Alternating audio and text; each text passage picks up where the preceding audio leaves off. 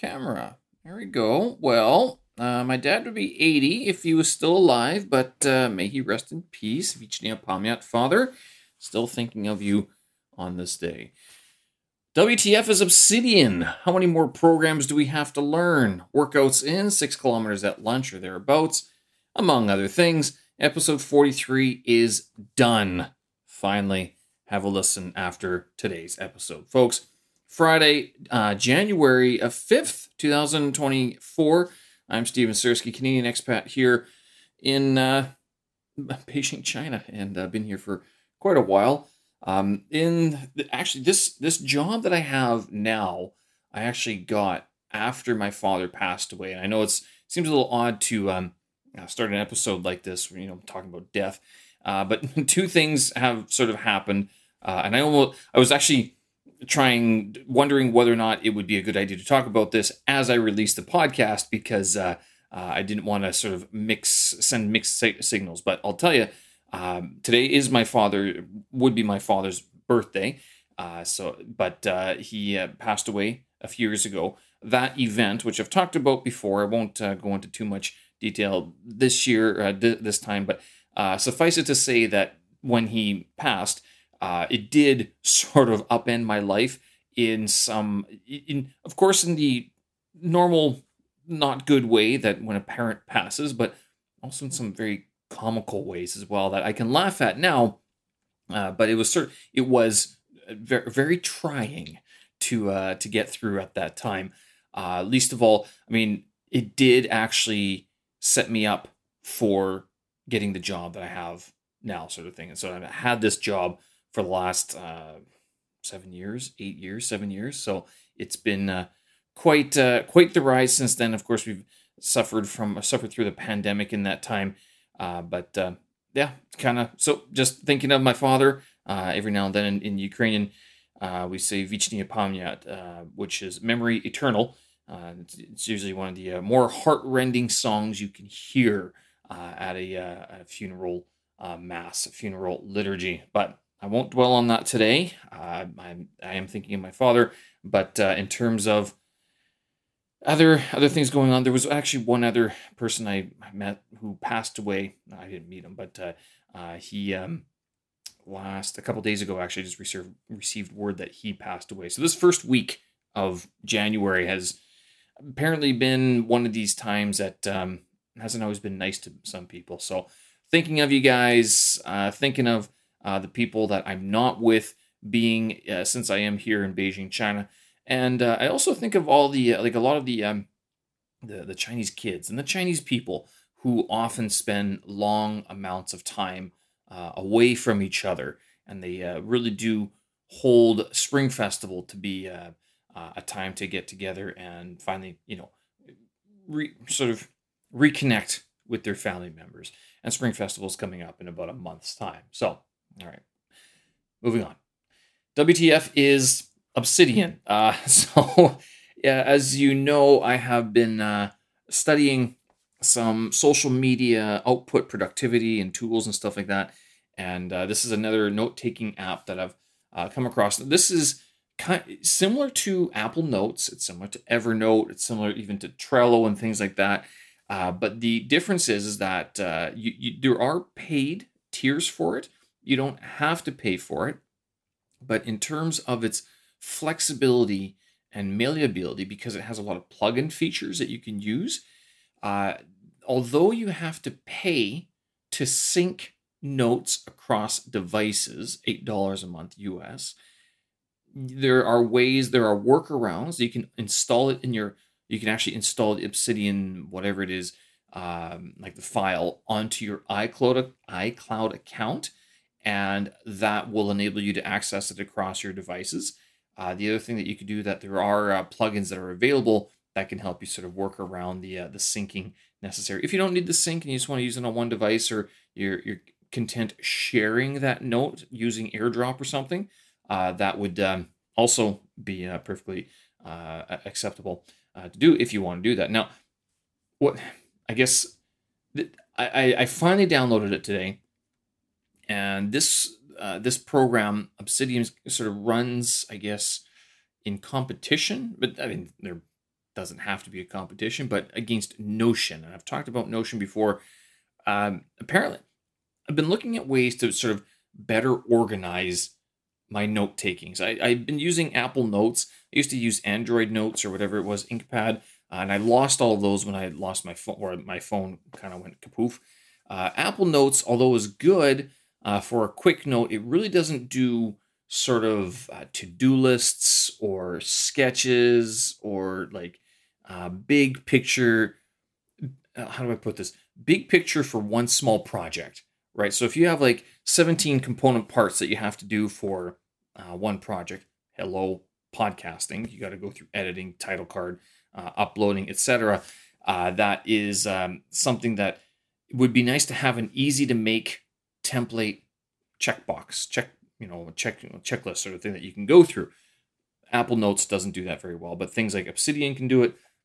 I think Trello can do it, and uh, Notion I think could also be set up for it as well. But uh, I've just been introduced to Notion as well. I haven't uh, really had a look around, but anyway, I'm looking at some videos online. This is my my big thing lately. Actually, I've been using YouTube to uh, literally I go how to use and then fill in the tool that I want to use. So I mean, it's like how to use YouTube, how to use Zapier, how to use Notion, how to use Obsidian, how to use uh, Canva, how to use um, uh, DJI Osmo Six gimbal, you know things like that. I've just been going through all these uh, videos that uh, I want to sort of, I'm giving myself a, a month, a crash course, basically.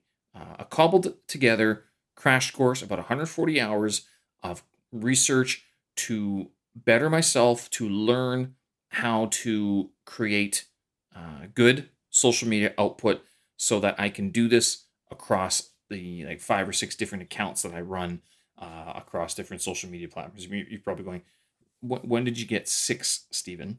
And I go, okay, well, I have my, just thinking my YouTube channels, uh, my original YouTube channel, I've got uh, another one dedicated to uh, Stevie Skirsky, which is just getting underway. I've got one for my language vlog. I've got one for uh, um, the other one that I do. Um, what's the other big one? Language vlog, podcast. There we go. the big podcast, which I got to get underway. And then there's two or three other ones that I sort of manage uh, as well. So um, it's something that I've been building up over time. Oh, maybe make your movie is another one, and uh, there's another one that I, I also help out with uh, the management on. So making sure I can track uh, distribution, track publication across all of these accounts, and make sure that they are all sort of uh, organized. I've been using, uh, in order to sort of keep this all together, I've been using Chrome and the different profiles that you can build and then that way they just keep a cache of all the passwords and everything. But that is very computer dependent. So I need my computer. I can't act. I mean, I can access those, um, what you call it, the accounts from different devices, but then I have to remember the password, which means I need a, a special document or key code that I need to, to get into all these places, or forget password, right? You got to go through that rigmarole, which I don't like to do, especially if I've moved IP addresses because it tends to flag you as a, uh, sometimes a, malicious attack. So all that being said is I, I'm spending some time learning these different how-tos, the different tools, different productivity tips and stuff like that that other people are getting done, other people are using. I've I've been doing this for a while, like in terms of learning how to do stuff through YouTube. The difference with this is that this is very targeted towards social media. Uh, if I tracked how long it took me to learn Logic Pro, um, yeah, wow, that would be a long time. Um, four years. We're going. On, this is four years that uh, I remember.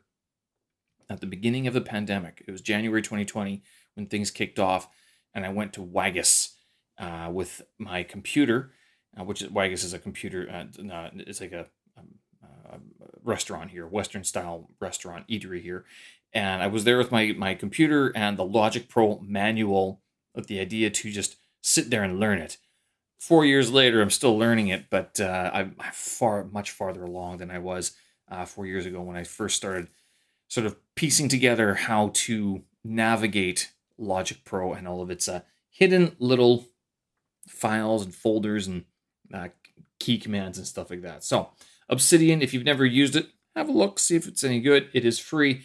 Uh, you can also do a paid tier as well. Workouts in six kilometers at lunch, complete with the pull ups, push ups, squats, and the lunges.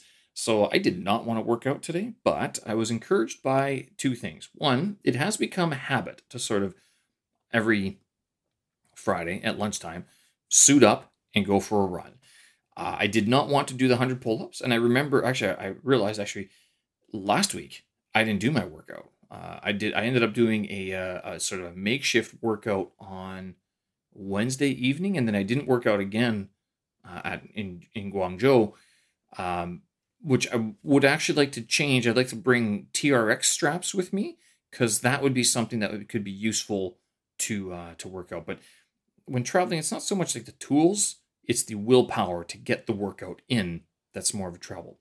Uh, but today I did not really feel like working out. So I was like, okay, well, I got to get that workout in. Number two uh, is that apparently I was watching this, uh, the latest Huberman Lab podcast with none other than David Goggins. and I've talked about David Goggins quite a bit before, uh, but uh, he's uh, like Goggins is known for like saying his catchphrase is like "stay hard," and this guy's run ultra marathons. He set the record for a number of pull-ups in one day uh, in 24 hours or something like that. Uh, so he does a lot of stuff, and he, he made a lot of his Instagram videos are are him screaming at the camera, telling you to stop being a little bitch. Uh, which okay, fine, uh, but there's a place for that.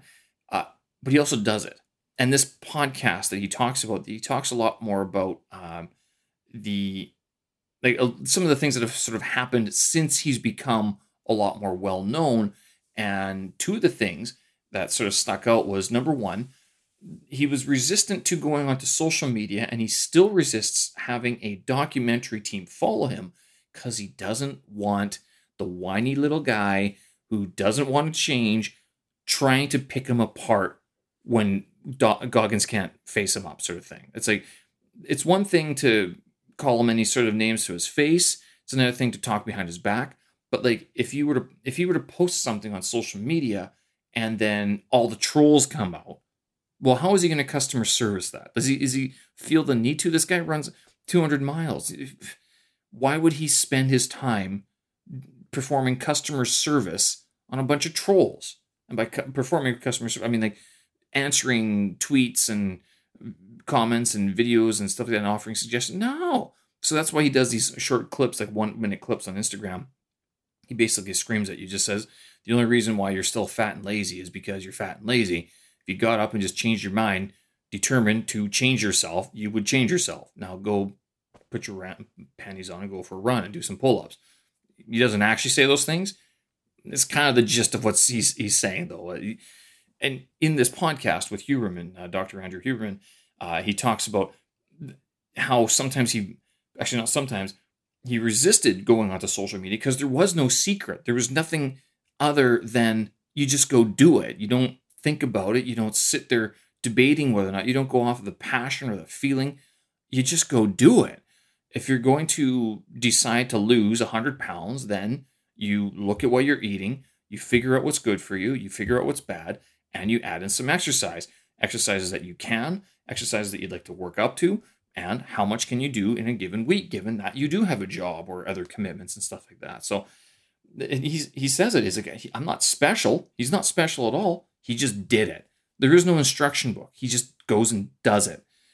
The other thing, and it's at this point, at, at this point in the podcast, I actually haven't listened to the whole thing, but um, Huberman jumps in and says there's actually uh, some science that's coming out, some science, some research that comes out uh, is, that talks about or discusses or analyzes the area of the uh, brain called the anterior mid cingulate cortex. And if you're going, WTF is that, Stephen? Like, why?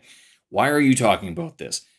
The inter- interesting thing about this part of the brain, which is like the somewhere in the back part of your brain that sort of is a little earlobe shape um, uh, organ or piece of flesh, it responds to when you do things that you don't want to do. It enlarges. And I guess and my takeaway from it is that if you constantly do things that you don't like doing, this part of the brain enlarges. And apparently, this helps you make better decisions. Like it increases your decision making ability uh, for some reason. Now, if you the, the catch of this, though, is that if you do the hard things that you don't like doing, and then you find out you like them, it shrinks. So it goes in the opposite direction. No idea what the implications of all this are, uh, but they seem to sort of agree that the more you do that sucks, like you genuinely don't want to do it, kind of like like today, I was like, I do not want to go for a run. Matter of fact, I, I think I want to just stop working out on Fridays, to tell you the truth. I don't want to work out twice a day anymore. I just want to work out, you know, maybe whenever I feel like it and eat some chips and have have regretless beers. Wouldn't that be nice? Can, can I go back to those days? Or are those days gone? Oof, good question. Well, I think it's an easy question to answer. I know what Goggins would say to it. Uh, but uh, so this whole idea of like doing the hard thing, making sure that you're you're taking on the challenges and uh, pushing yourself and leaving it up to sort of it to become more of habit than anything else. And this sort of goes in with this uh, this book, this Power of Habit book that I've been reading as well. You can actually build up these habits. And I was thinking one of the reasons why it was hard for me to switch from going from two to days to only one a day workouts, which I still haven't done, is because those days, Monday, Wednesday, Friday, have just become so easy, so ingrained in my routine, my schedule, that it's easier just to go do it than to fight the idea of not doing it. So, because if I basically, if I sat there after work on a Monday, Wednesday, Friday, thinking, no, no, no, no, no, I'm not going to work out, I'm going to do this instead, I don't think I would because I'd be fighting it. I'd be the alternative thought, like the, the thought that sort of goes through my mind is like, you could do both if you just got up and got it done. You don't need to think about it. You just need to go do it. You don't have to do an hour and a half workout. You can do a 35 minute hard workout or even a 45 minute gentle workout. Then shower up and get going on to the next project. You, you don't have to sit there scrolling Instagram for ideas or to look at pretty women. You don't have to do any of that. You just you get up, you lift the weights, you pick, pick them up from point A, you move them to point B, and then put them back into point A so they're not in the way anymore. You do that 15, 20 minutes times three, and it's now you know, 45 minutes. Move on to the next. Like simple. So it's it is simple to say. Now picking up those and literally actually there, there were ta- I think I started out today literally just lifting up the 28 kilo uh, kettlebell and putting it on the couch and then putting it back down again. That's the easiest way I know how to start my workouts. Just pick something up and move it. Farmer's carries is the fancy word for it. I just call it picking up a weight and moving it from point A to point B and back again. So there you go, some workout motivation. Anterior mid cingulate cortex, no idea whether or not this is going to be important. Seems like it's kind of, um, I don't know, a reactionary part of our bodies. All right, well, moving on. Episode number 43 is done and dusted.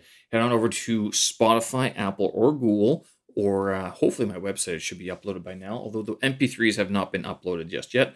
Alyssa Brown, fellow expat here. She is the owner and operator of Brownie Bites, which is a uh, local bakery or baking uh, company, a business, I should say. And she runs this through WeChat. So if you're in China and you're in Beijing, you can look her up through the Sweet Cravings Beijing uh, WeChat channel.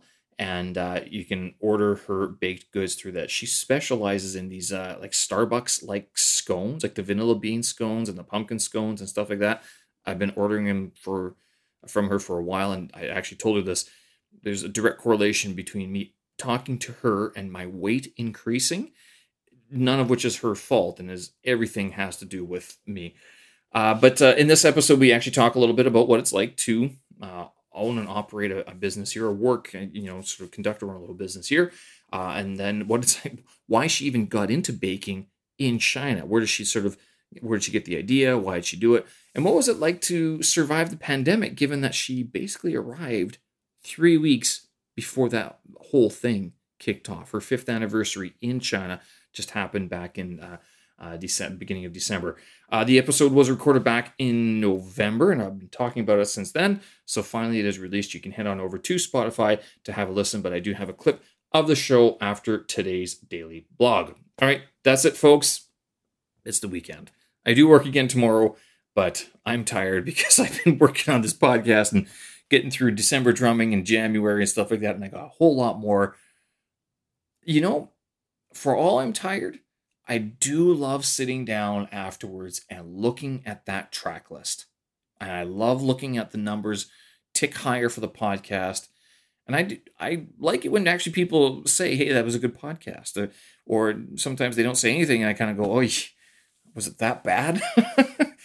but uh, this has been a pretty good week. Uh, I know I started off today's episode a little bit on a somber note, but uh, if you want something else to uh, listen to in addition to episode 43 of the big podcast, head on over to uh, uh, my website or for to Spotify and look up the audio blog of Steven Sirski. This podcast here, January 2nd episode, I give you a rundown of the last 15 years of my traveling that I've been doing. So there you go, two podcasts for you to have a listen to. Uh, January 2nd edition of the daily audio blog, and of course, episode number 43 with Alyssa Brown of Brownie Bites uh, in my uh, big podcast. Thanks again, folks. We'll uh, leave it there. Hope you're doing well. Have a great weekend. We will do this again. Oh, and yeah, show notes and tracks are available up on my website, stevensirski.com. And of course, don't forget to have a listen to uh, skrskimuzik.bandcamp.com for all the creative audio that I've been talking about. Thanks again. We'll do this again. Have a good one. Bye bye. I guess it runs in my family, but it more so actually started as like a channel for my stress when I was in grad school. So when I was getting my master's degree, I would always take a day a week to find a new recipe on Pinterest and just bake it. And then I had a part-time job at the time, so I would just bring whatever I made into work and feed my colleagues. And mm-hmm. um, it started as that, and I just, I guess, I kind of kept it. So it's been about a decade since then, and yeah. What was your master's in that was giving you such stress? um, English literature. Oh, the best, classic, classic. And that brought you over to Beijing as well, or what? What was the sequence of events there? Oh, okay. So what brought me to Beijing, China? Um, so it was actually an internship opportunity that I had my sophomore year of college. And the internship itself was in Chengdu. It was like a partnership through the YWCA. Mm-hmm. And initially it was a love with Chinese food, but then it like became more and I fell in love with the culture and the people. And I was like, well, you know what? When I graduate college, I'm going to come back to China somehow. And uh, yeah, here I am. I, this is uh, I'm going on my fifth year here, so fifth I year. kept okay. true to my word. Ah, yeah. so you, that's and so that was 2019 or 2018. You came over. I came in 2019, literally three weeks before, before lockdown. Before the yeah the grand pandemic that all made us question what we Ooh. were doing. Uh, so then that means you got Goodness, here like yes. in December or what? This is so it's happy five, uh, happy fifth anniversary, basically in December. Yes, yes, oh, um, yeah, literally three, like December eighth, I think, is the anniversary. Wow, and and you landed in Chengdu or you landed in Beijing? Uh, where did you? I landed in Beijing. uh, my Chengdu adventures again were oh gosh, longer than I, about 10 years ago now. Oh, wow. Um, okay. So I spent three months there. And then after I got my master's, I, I came here.